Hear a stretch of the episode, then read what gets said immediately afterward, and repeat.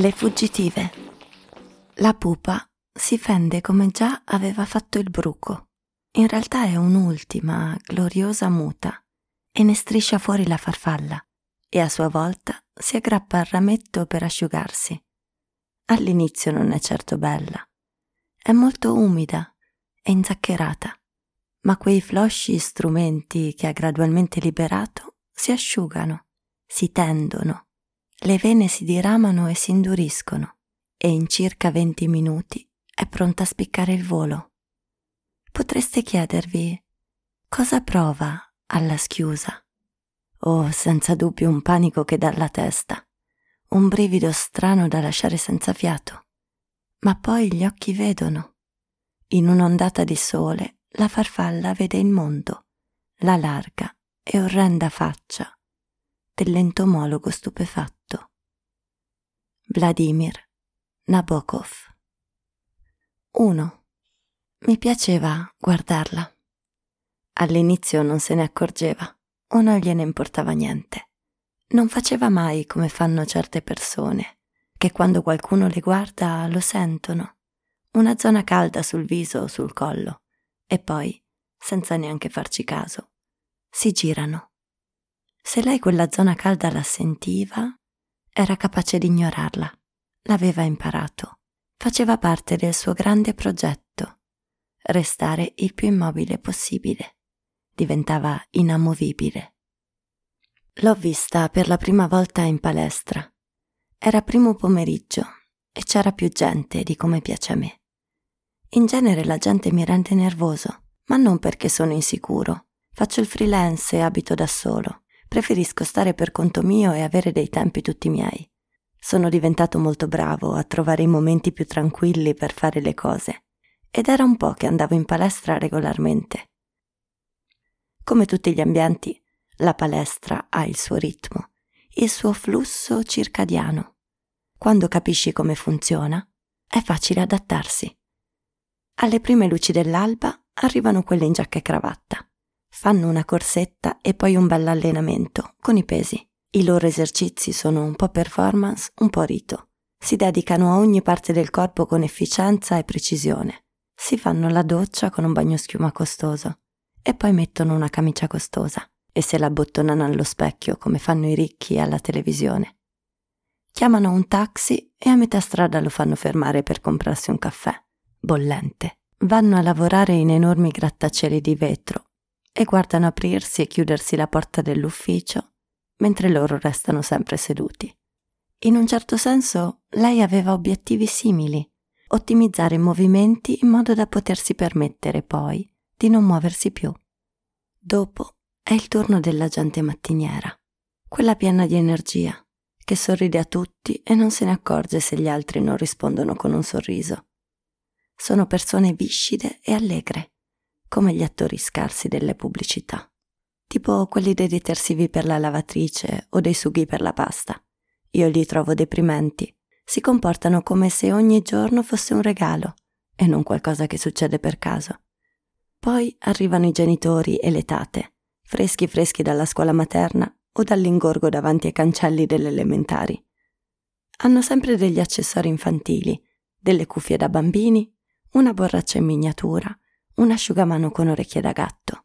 È come se non si accorgessero neanche che sono cose troppo piccole. Sono come dei giganti con in mano oggetti di dimensioni normali.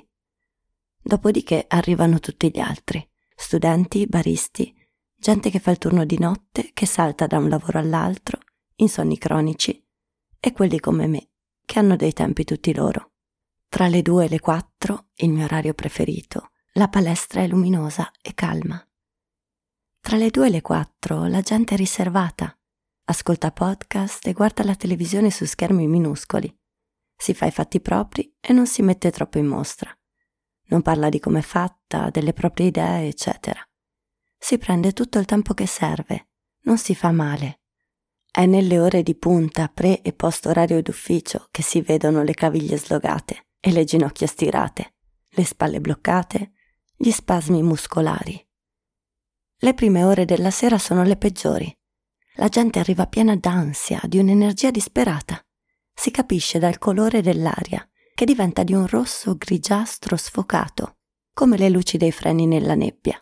È in quei momenti che succedono gli incidenti peggiori. Ne ho visti di tutti i tipi. La leg press che si inceppa, una cerniera bloccata e sangue dappertutto, una commozione cerebrale per un sollevamento pesi sbagliato. Una volta un tizio si è rotto la gamba per dei semplici jumping jack sui tappetini. E anche quando nessuno si ferisce c'è parecchia maleducazione. Le persone cattive con se stesse spesso lo sono anche con gli altri. Quando ti avvicini troppo lo senti, è come un brivido di avvertimento che ti dice di stare alla larga. Una volta non badavo a roba del genere, ma da quando ho iniziato a prendermi cura di me sono diventato molto più sensibile in un sacco di situazioni. Adesso ho una maniera completamente diversa di capire le cose. Mi basta sentire come reagisce il mio corpo. Contrazioni muscolari, crampi alle gambe, spalle rigide, respiro corto. È una lingua che ho imparato, una delle molte cose di cui è stata lei a insegnarmi l'importanza. Quando l'ho conosciuta non ero in gran forma. Non riuscivo a correre per lunghi tratti e non mi sentivo bene. Anche se di natura sono forte, Ero sempre stanco e arrabbiato. Ero una di quelle persone che sprecano energia. Mi incazzavo con me stesso ed ero sempre maleducato. Mi ci è voluto un sacco di lavoro sui muscoli per modificare la mia personalità, per cambiare anche in questo. Quel primo giorno, quando è arrivata in palestra, il tipo alla reception ha cercato di dirottarla negli spogliatoi, ma lei l'ha ignorato e ha tirato dritto. Portava una camicetta rosa cipria dei pantaloni di cotone grigio e degli anfibi. Dal polso le pendeva una retina con dentro una bottiglietta d'acqua, un orologio, un quaderno, una matita e qualche oggettino di plastica, dei trucchi o un deodorante, forse delle vitamine. Tra le attrezzature grigie e nere, tra gli specchi scintillanti e i televisori in miniatura, circondata da gente in leggings lucidi e scarpe con strisce aerodinamiche, sembrava uscita dal passato. Era la fotografia scolorita di un'operaia degli anni 40, un'antica icona femminista. Ho avuto l'impressione che non le importasse cosa pensavamo. Non era lì per recitare un ruolo nella storia di qualcuno. Aveva ben chiari in testa i suoi obiettivi. Questa cosa della concentrazione me l'ha insegnata lei. Nella vita, quando segui la tua strada e lavori nella maniera giusta, il resto scompare. Per me è stata una lezione importante e da quando l'ho imparata mi sento più leggero. Immagina di essere un cane che esce dal mare gelido dopo una lunga nuotata. In acqua ti sei divertito e poi te la scrolli ben bene di dosso. Si è guardata intorno e quando non ha visto quel che cercava è venuta da me. Camminava ancheggiando, si muoveva lentamente, mi fissava negli occhi. Sei tu, Simone? ha detto. Aveva una voce morbida e bassa. Poi ha piegato la testa di lato. Per un attimo ho pensato di mentire e dire sì. Ma poi non ho detto niente.